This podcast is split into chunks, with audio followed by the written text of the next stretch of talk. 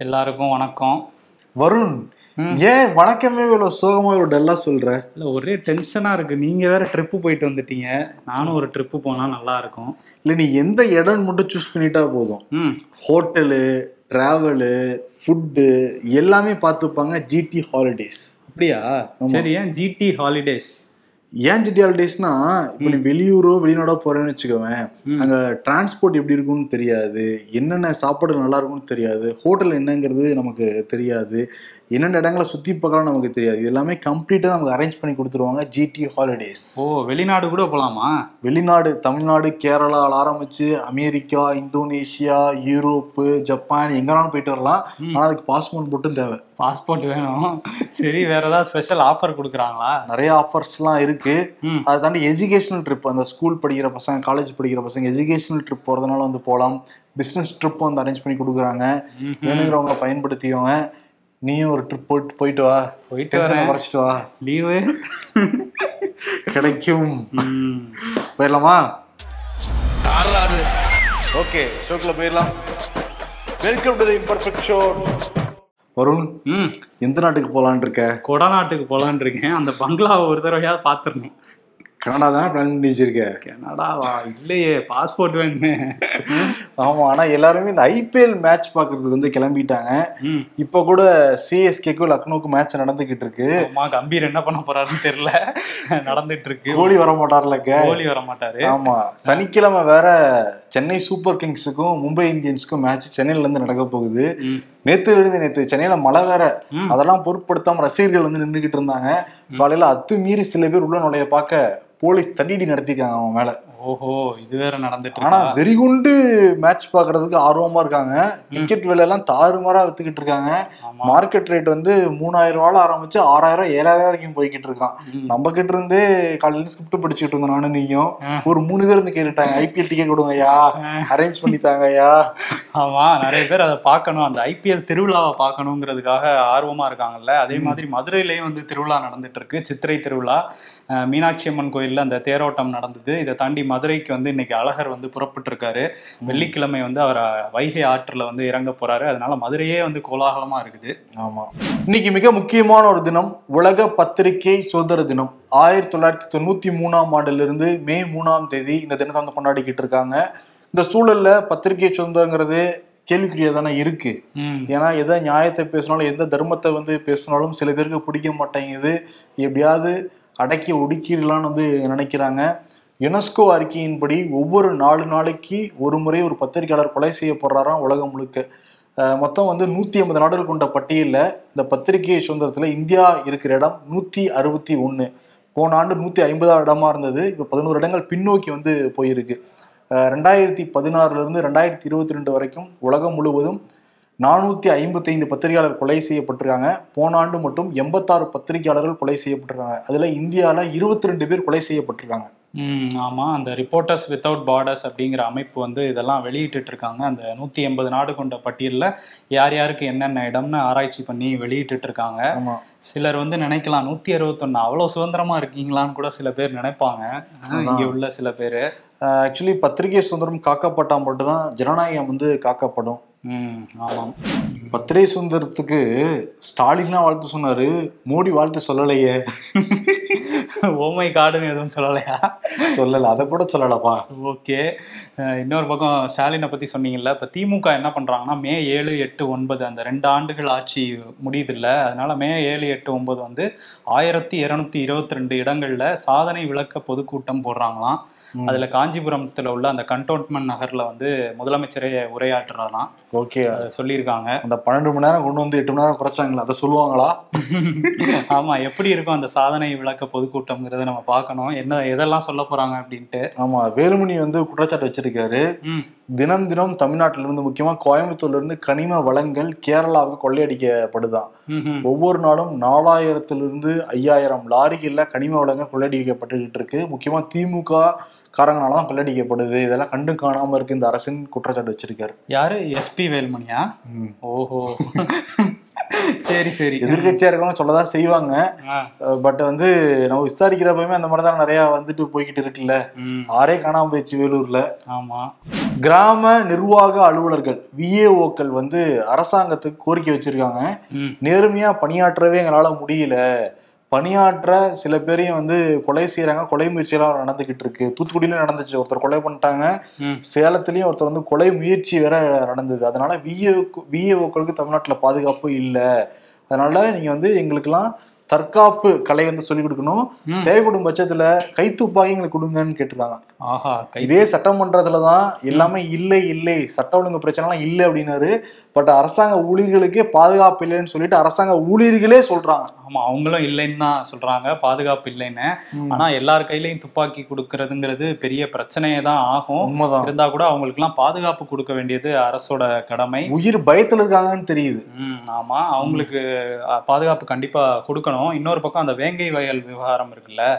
அதுல ஆறாம் தேதி வந்து அந்த நீதிபதி சத்யநாராயணன் தலைமையிலான அந்த தனிநபர் ஆணையம் வந்து விசாரிக்க போதான். நேரடியா அங்க போய் விசாரிக்க போறாங்களாம். இந்த சாதனை பொதுக்கூட்டத்துல இத பத்தி வந்து பேசலாம். ம். திமுக அரசு. எவ்வளவு நாள் ஆயிடுச்சு? கர்நாடகால தேர்தல் திருவிழா நடந்துகிட்டு இருக்கு. எல்லா கட்சிகளும் மாறி மாறி வாக்குறுதியில கொடுத்து தள்ளுறாங்க.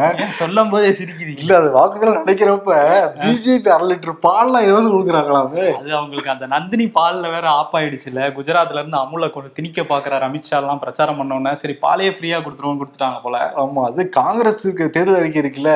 வித்தியாசமா இருக்கு. தமிழ்நாட்டுல இருக்கு. தமிழ்நாட்டுல இருந்து பெண்களுக்கு பேருந்துகள் இலவசம்ல ஆ. அது வந்து கொடுக்க போறாங்களாம். அதே மாதிரி குடும்ப பெண்களுக்கு ரெண்டாயிரம் ரூபா வேலையில்லா பட்டதாரிகளுக்கு மூணாயிரம் ரூபா இதெல்லாம் தாண்டி மேகதாது அணை கட்டுறதுக்கு ஒன்பதாயிரம் கோடி ஒதுக்கீடு செய்வோம்னு தேர்தல் அறிக்கையில் கொடுத்தது. தமிழ்நாட்டுல கொந்தளிப்பை ஏற்படுத்தி இருக்கு ம் ஆமா. எப்பவுமே தேசிய கட்சிகளுக்கு ஒரு மாநிலத்துல ஒரு நிலைப்பாடு இன்னொரு மாநிலத்துல ஒரு நிலைப்பாடுங்கிறது எப்பவுமே சிக்கலா தான் இருக்கும் இதை தாண்டி அமித்ஷா வந்து அங்க நிறைய விஷயங்கள் வந்து பேசியிருக்காரு. என்ன சொல்லியிருக்காருன்னா வாரிசு அரசியலுக்கும் அரசியல் தலைவர் மகனுக்கு சீட்டு கொடுக்கறதுக்கும் வித்தியாசம் இருக்கு அப்படின்னு சொல்லியிருக்காரு. அவங்க கொடுத்துக்கிட்டா மட்டும் எல்லாம் சரி மொத்தவங்க கொடுத்தா தப்புனா நியாயமாப்பா அது? அஹ் எந்த குடும்பத்தோட கண்ட்ரோல்லையும் வந்து பாஜக இல்ல. ஒரு குடும்பத்தோட கண்ட்ரோல்ல இருந்தாதான் வாரிசு அரசியல்ன்ட்டு அவர் ஒண்ணு சொல்றாரு. அங்க வந்து எடியூரப்பாவோட பையனுக்கு சீட்டு கொடுத்துருக்காங்க. அவருக்கு விஜயேந்திராக்கு. அதை பத்தி தான் இப்படி சொல்லியிருக்கிறாரு. இதை தாண்டி வந்து காங்கிரஸை பத்தி என்ன சொல்றாருன்னா அவங்க பயங்கரவாதத்தை பரப்புறது தான் காங்கிரஸோட வேலையே. காங்கிரஸ் வந்து கர்நாடகாவில் ஆட்சிக்கு வந்துருச்சு அப்படின்னா அங்க ப பல கலவரங்கள் வெடிக்கும் அப்படின்னு சொல்லியிருக்காரு. உள்துறை அமைச்சரே இவர் தான். அந்த கலவரங்கள் நாட்டுல எந்த பகுதியில நடந்தாலும் அதுக்கு இவருக்கும் ஒரு பொறுப்பு இருக்கு அப்படிங்கறத மறந்துட்டு சொல்லிட்டாரு போல. தேர்தல் பிரச்சாரத்துல ஒரு கட்சி தலைவரா இருக்காரு. தேர்தல் பிரச்சாரம் முடிச்சோடனே உள்துறை அமைச்சர் ஆயிருவாரு ஓ அந்த மாதிரி அந்நியன் நம்பி ரெமோலாம் எட்டி பார்க்க மாட்டாரு அவருக்கு. Okay okay. எட்டி பார்க்க மாட்டாரு.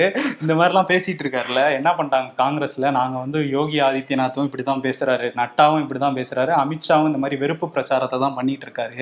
இவங்க மேலாம் நீங்க நடவடிக்கை எடுக்கணும்னு தேர்தல் ஆணையத்துல போய் புகார் கொடுத்துருக்காங்க. தேர்தல் ஆணையம் வந்து என்ன சொல்லுதுன்னா காங்கிரஸும் சரி பிஜேபியும் சரி மற்ற கட்சிகளும் சரி இந்த மாதிரிலாம் நீங்க வந்து சர்ச்சையா பேசிட்டு இருந்தீங்கன்னா பிச்சு விடுவோம் பிச்சு. தேர்தல் ஆணையம் எல்லாத்தையும் கண்காணிச்சுட்டு தான் இருக்குன்னு மிரட்டிருக்காங்கப்பா ஓ அப்படியா? எல்லாருக்கும் பயம் வந்துருக்கணும் நேரத்துக்கு ஆமா இந்நேரம் கரெக்டா பேசியிருப்பாங்கன்னு நினைக்கிறேன். ஆனா ராகுல் காந்தியும் பேசியிருக்காரு அங்க. என்னன்னா நம்ம நேத்தே ஷோல சொல்லியிருந்தோம் நாங்க. என்ன சொல்லியிருந்தோம்னா அந்த தொண்ணூத்தி ஒரு தடவை என்ன அவமானப்படுத்திட்டாங்கன்ட்டு எண்ணி அதை வந்து மோடி வந்து பிரச்சாரத்துல சொன்னாரு. அதை வந்து நீங்க சொல்லாதீங்க. மக்களை பத்தி பேசுங்க அப்படின்னு ராகுல் காந்தி அட்வைஸ் பண்ணியிருந்தாரு. ஆனா அவர் வந்து திரும்பியும் என்னை அசிங்கப்படுத்திட்டாங்கன்னு தான் நேத்து பேசியிருக்காரு. கார்கே என்ன பாம்புன்னு சொல்லிட்டாரு அப்படின்னு சொல்லி அதை பத்திலாம் பேசியிருந்தாருல. அதுக்கு திரும்ப ராகுல் காந்தி என்ன சொல்லியிருக்காருன்னா ஐயோ இந்த தொண்ணூத்தொன்னா கொஞ்சம் விடுங்க. அதை தாண்டி வந்து பெட்ரோல் விலை வந்து ரெண்டாயிரத்தி பதினாலுல நீங்க ஆட்சிக்கு வந்தப்ப எழுபது ரூபா இருந்துச்சு. இப்ப நூத்தி ரெண்டு ரூபா. கேஸ் சிலிண்டர் நானூறு ரூபா இருந்துச்சு இப்ப ஆயிரத்தி இரநூறு இரநூறுவா தாண்டிடுச்சு. இதே மாதிரி சமையல் எண்ணெயோட விலை அறுபது ரூபால இருந்து இரநூறுவா ஆயிடுச்சு. நாற்பத்தி ரெண்டு சதவீத இளைஞர்களுக்கு வேலை வாய்ப்பு இல்லை. நாற்பது கோடி பேர் ஏழையா இருக்கிறாங்க. தொண்ணூறு லட்சம் தொழில் நிறுவனங்களை வந்து மூடிட்டாங்க. இந்த கணக்கெல்லாம் பேசாம அந்த தொண்ணூத்தொன்னே பிடிச்சிட்டு தொங்காதீங்க அப்படின்னு திரும்பவும் சொல்லியிருக்காரு. இல்ல இப்ப நீ சொன்ன என் காதுல எல்லாம் விடல இது விஷபாம்புன்னு சொல்லு. விஷப்பாம்பு. காதுல விழுந்துருச்சு. இந்த மாதிரிதான் அவர் பேசியிருக்காரு. தொண்ணூத்தொன்னு வந்து விடுங்கன்னு சொல்லிட்டு இருக்காரு அதான்ப்பா இந்த மாதிரி விலைவாசி உயர்வை பத்தி எல்லாம் பேசினா ஒரு காதுல விழுகாது. விஷப்பாம்புன்னு சொன்னா காதுல கரெக்டா விழுகும். அந்த சமயத்துல என் காது கேட்காதுங்கிற மாதிரி இருப்பாங்க பிஜேபி காரங்க. ம், ஆனா கர்நாடகால இப்ப பொறுத்த வரைக்கும் காங்கிரஸ் தான் லீட்ல இருக்காங்க. இருக்காங்க. ஆனா அமித்ஷா இன்னொன்னு சொல்லியிருக்காரு. ரெண்டாயிரத்தி இருபத்தி நாலுல அதாவது இந்த கர்நாடகா தேர்தல்ல பாஜக ஜெயிச்சதுன்னா ரெண்டாயிரத்தி இருபத்தி நாலுல மோடி மீண்டும் பிரதமர் ஆவார்னு சொல்லியிருக்காரு. ஆனா காங்கிரஸ்ல லீட்ல இருக்காங்க. என்ன சொல்ல வர்றாரு? எதுவும் உள்குத்து ஒருவேளை மோடி வர்றதை அமித்ஷாவே விரும்பலையோ? இருக்குமோ? அப்படிங்கிற மாதிரி தானே இருக்கு. ராகுல் காந்தி மோடிங்கிற பேரை சர்ச்சைக்குரிய வகையில பயன்படுத்துறதுனால சூரத் நீதிமன்றம் அவர் குற்றவாளின்னு அறிவிச்சாங்க. அதன் அடிப்படையில் அவருக்கு எம்பி பதவி பறிக்கப்பட்டது. இதை எதிர்த்து வந்து குஜராத் உயர்நீதிமன்றத்தில் வழக்கு தொடுத்திருந்தார் ராகுல் காந்தி அதை முன்னாடி விசாரிக்க இருந்த கீதா அப்படிங்கிறவங்க வந்து விலகிட்டாங்க நான் இந்த வழக்கை விசாரிக்கலப்பா அப்படின்னு. அதற்கு பிறகு வேறொரு நீதிபதிக்கு வந்தது இடைக்கால நிவாரணம் ராகுல் காந்தி கொடுக்க முடியாதுன்னு சொல்லிட்டு வழக்கு விசாரணையை கோடை விடுமுறைக்கு பிறகு. ஒரு மாசத்துக்கு அப்புறம் விசாரிக்கலாம்னு சொல்லிட்டு எல்லாம் லீவ்ல போயிட்டாங்க கோடை விடுமுறைன்னு சொன்னீங்களே நமக்கெல்லாம் இல்லையா அது நீதிமன்றத்துக்கு மட்டும். இந்த மே மாசம் லீவ் விடுவாங்க ஸ்கூலுக்குலாம் விடுவாங்க. அவங்களுக்கு விடுறாங்க ஓகே. இந்த கோடை விடுமுறை பத்தி பேசும்போது இன்னொரு வழக்கு ஒரு முக்கியமான வழக்கு பில்கிஸ் பானு வழக்கு. ரெண்டாயிரத்தி ரெண்டு குஜராத் கலவரத்துல அவங்க ஐந்து மாத கர்ப்பிணியா இருந்தபோது அவங்கள கூட்டு பாலியல் வன்கொடுமை செஞ்சது மட்டும் இல்லாம அவங்க குடும்பத்தில் உள்ள பல பேரை கொண்டிருந்தாங்க அந்த குற்றவாளிகளை வந்து குஜராத் அரசு வந்து முன்கூட்டியே விடுதலை பண்ணிட்டாங்க. இதெல்லாம் தாண்டி அவங்க வந்து மேல்முறையீடு பண்ணியிருந்தாங்க. எதுக்காக முன்கூட்டியே வந்து விடுதலை பண்ணீங்க அப்படின்னு பில்கிஸ் பானு வந்து உச்சநீதிமன்றத்துல மேல்முறையீடு பண்ணியிருந்தாங்க. அதுல உச்சநீதிமன்றத்துல அந்த கே எம் ஜோசப் நீதிபதி அவரோட அமர்வு தான் விசாரிச்சுட்டு இருக்காங்க அவர் நேற்று கடுமையா பேசியிருக்காரு அந்த வழக்கறிஞர்கள் கிட்ட. என்ன சொல்றாரு அவர்னா ஜூன் மாசத்துல நான் வந்து ரிட்டையர் ஆகிறேன். இந்த மே பத்தொன்பதுக்கு அப்புறம் என் கோடை விடுமுறை வேற ஆரம்பிக்குது. இதெல்லாம் மனசுல வச்சுக்கிட்டு நீங்க வேணும்னே வந்து காலம் தாழ்த்துறீங்க. அந்த விடுதலை செய்யப்பட்டவர்களுக்கு ஆதரவா வந்து நீங்க செயல்படுறீங்கன்னா அவங்களோட வழக்கறிஞர்களை வந்து திட்டியிருக்காங்க. அதாவது நான் விசாரிக்க கூடாது இந்த அமர்வை வந்து விசாரிக்க கூடாதுன்னு நீங்க நினைக்கிறீங்க அப்படிங்கிறத அவர் ஓப்பனா சொல்லி அந்த வழக்கறிஞர்களை கடுமையா வந்து திட்டியிருக்காரு. நீங்க முதல்ல வந்து நீதிமன்றத்தோட அதிகாரிகள் அதை வந்து மனசுல வச்சுக்கிட்டு உங்க கடமையை செய்யுங்க அப்படின்னு அறிவுரையும் சொல்லியிருக்காரு. இது ஒரு ஷாக்கிங்காக தான் இருக்கு. அவங்க வந்து வேணும்னே வந்து சாக்கு போக்கு சொல்றாங்கன்னு ஒரு நீதிபதியே சொல்லியிருக்காரு அப்படிங்கிறது. மேபி தீர்ப்பு கொடுக்கலாமா அவர். ரிட்டையர் ஆகிறதுக்குள்ளார. பொறுத்திருந்து பார்ப்போம். நிச்சயம் நீதி கிடைக்கணும் பில்கிஸ் பானுவுக்கு ம். நீ கோடை விடுமுறை வேணும்னு கேட்டேல்ல? வேணும்னு கேட்கல இருக்குமான்னு கேட்டேன். வந்ததுல இருந்து பாக்குறேன் டூர் போலாமான்னு கேக்குற லீவ் வேணும்னு கேக்குற. கேட்கிறேன் காதுல விழுகலையே. சரி விடுங்க ஏதோ சொல்ல வந்தீங்களே சொல்லுங்க. பஞ்சாப் அரசு என்ன பண்ணிருக்கு? இந்த கோடை காலத்துல வெயில் ரொம்ப அதிகமா இருக்கும்ல அதனால அலுவலக நேரத்தையே மாத்தி வச்சிருக்காங்க ஆ, முன்னாடி எல்லாம் காலையில ஒன்பது மணில இருந்து அஞ்சு மணி வரைக்கும். இப்ப என்னன்னா காலையில ஏழரைல இருந்து ரெண்டு மணி வரைக்கும். இதனால ஒரு- ஒரு மணி நேரம் அலுவலக நேரமும் குறையுது. லஞ்ச் டைம் அரை மணி நேரத்தை கட் பண்ணிட்டாங்க. ஓகே. வீட்டுக்கும் சீக்கிரம் வந்து போயிடலாமா காலையில் உற்சாகமா எல்லாம் வராங்களாம் அலுவலகத்தை நோக்கி. நேற்று வந்து அந்த மாநில முதல்வர் பகவந்த் மான் ம் காலைல ஏழு இருபத்தெட்டுல அலுவலகத்துக்கு வந்துட்டாரு. எல்லாம். சீக்கிரம் முடிச்சுட்டு வீட்டுக்கு கிளம்புங்கப்பா. வெயில் இருக்கு கிளம்புங்கப்பான்ட்டாங்க அப்படின்ட்டாங்க. பல மாநிலங்கள்ல அதை பயன்படுத்தினா நல்லா இருக்கும் ஆமா நம்மளுக்கும் வெயில் அடிக்குது. இப்ப மழை பெஞ்சிட்டு இருந்தா கூட வெயில் தானே இருக்குது. ஆபீஸ் டைம் மாத்திரம்னு கேக்குறியா? ஆபீஸ்ல கேட்க வேண்டியதெல்லாம் சோள கேட்டுக்கிட்டு இருக்க நான் எதுவுமே கேட்கல. முடிச்சு. அடுத்த செய்திக்கு வந்துடுறேன். சரி பஞ்சாப்ல இருந்து அப்படியோ யூபிக்கு போனோம்னா யூபியில யோகி ஆதித்யநாத் அந்த அவரோட முதலமைச்சர் அந்த இல்லத்துக்கு முன்னாடி ஒருத்தர் வந்து தீக்குளிச்சு தற்கொலை பண்ணியிருக்காரு. இப்போ சில நாட்களுக்கு முன்னாடி தீக்குளிச்சாரு. அவர் இப்போ வந்து உயிரிழந்திருக்காரு. சிகிச்சை பலனின்றி. இதுல என்ன அப்படின்னு அங்க அங்க இருக்கவங்கலாம் என்ன சொல்றாங்கன்னா அவர் வந்து ஒரு கம்ப்ளைண்ட் கொடுத்திருந்தாராம். ஒரு பாஜக எம்எல்ஏ மேல. அவர் என்னை துன்புறுத்துறாரு. என்னை டார்ச்சர் பண்றாருங்கிற மாதிரி கம்ப்ளைண்ட் கொடுத்திருந்தாராம். அவர் பேரு ஆனந்த் மிஸ்ரா அப்படிங்கிறதா அந்த கம்ப்ளைண்ட் கொடுத்தவர் பேரு. ஆனா அந்த போலீஸ் என்ன பண்ணிட்டாங்கன்னா பிஜேபி எம்எல்ஏக்கு வந்து நீங்க வந்து கொலை மிரட்டல் விடுத்திருக்கீங்கன்னு அவரை ஸ்டேஷன்ல கொண்டு போய் வச்சு சித்திரவதை பண்ணதா சொல்லப்படுது. அதனால தான் அவர் தற்கொலை பண்ணிட்டாரு அப்படிங்கிறது அங்க உள்ள குற்றச்சாட்டு.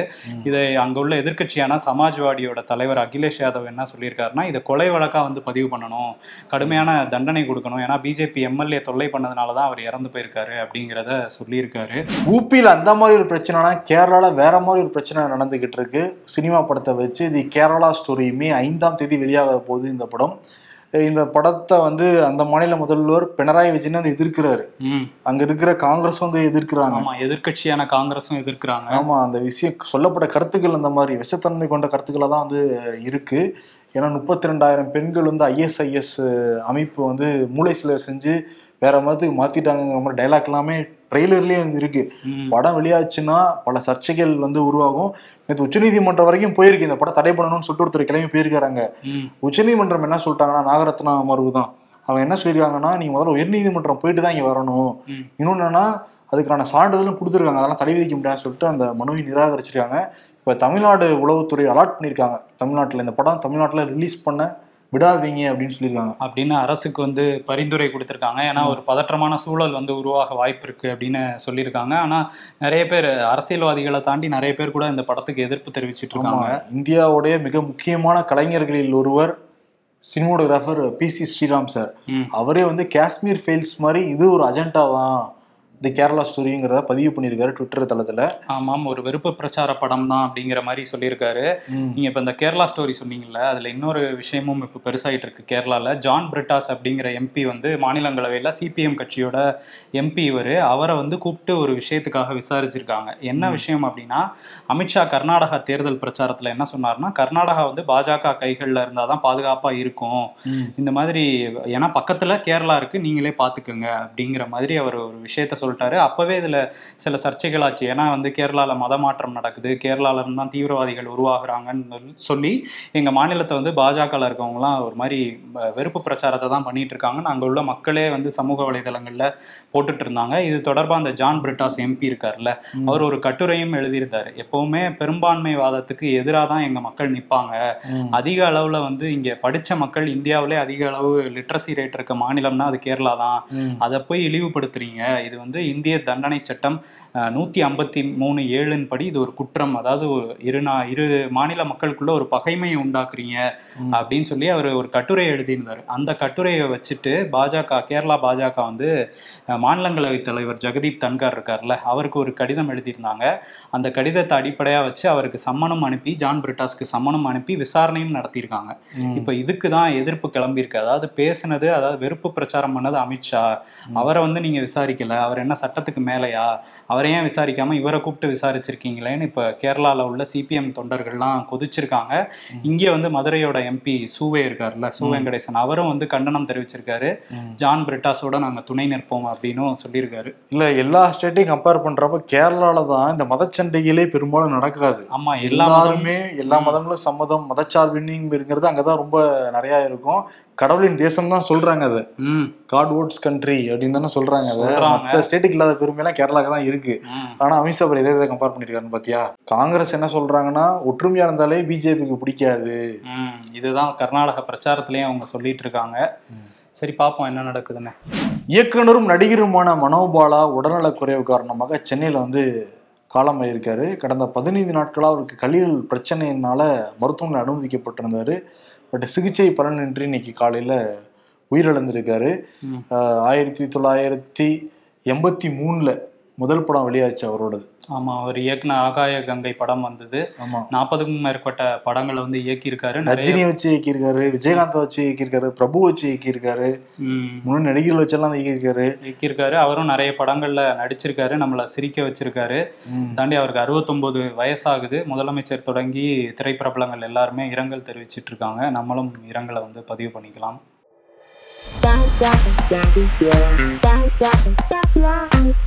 நான் நடித்து வெற்றி பெற்ற சூரியவம்சம் படத்தின் இரண்டாம் பாகம் எடுக்கும் முயற்சிகள் நடைபெற்று வருகின்றன சரத்குமார். ரம்மி விளம்பரத்தில் நடிச்சு ஒரே சீன்ல பணக்காரர் ஆயிடுவாரோ காங்கிரஸ் கட்சியினர் உங்களை தொண்ணூத்தோரு முறை அவமானப்படுத்தி விட்டதாக பேசுகிறீர்கள். ஆனால் கர்நாடகாவுக்கு இதுவரை என்ன செய்தீர்கள் என்பதை பற்றி நீங்கள் பேசவில்லை. அடுத்த முறை பிரச்சாரத்துக்கு வந்தால் இவற்றை பற்றி பேசுங்கள் ராகுல் காந்தி. தொண்ணூத்தி ரெண்டாவது முறையாக அவமானப்படுத்தி விட்டார்கள். இதுக்கெல்லாம் தரவுகள் இருக்கும் இவங்ககிட்ட.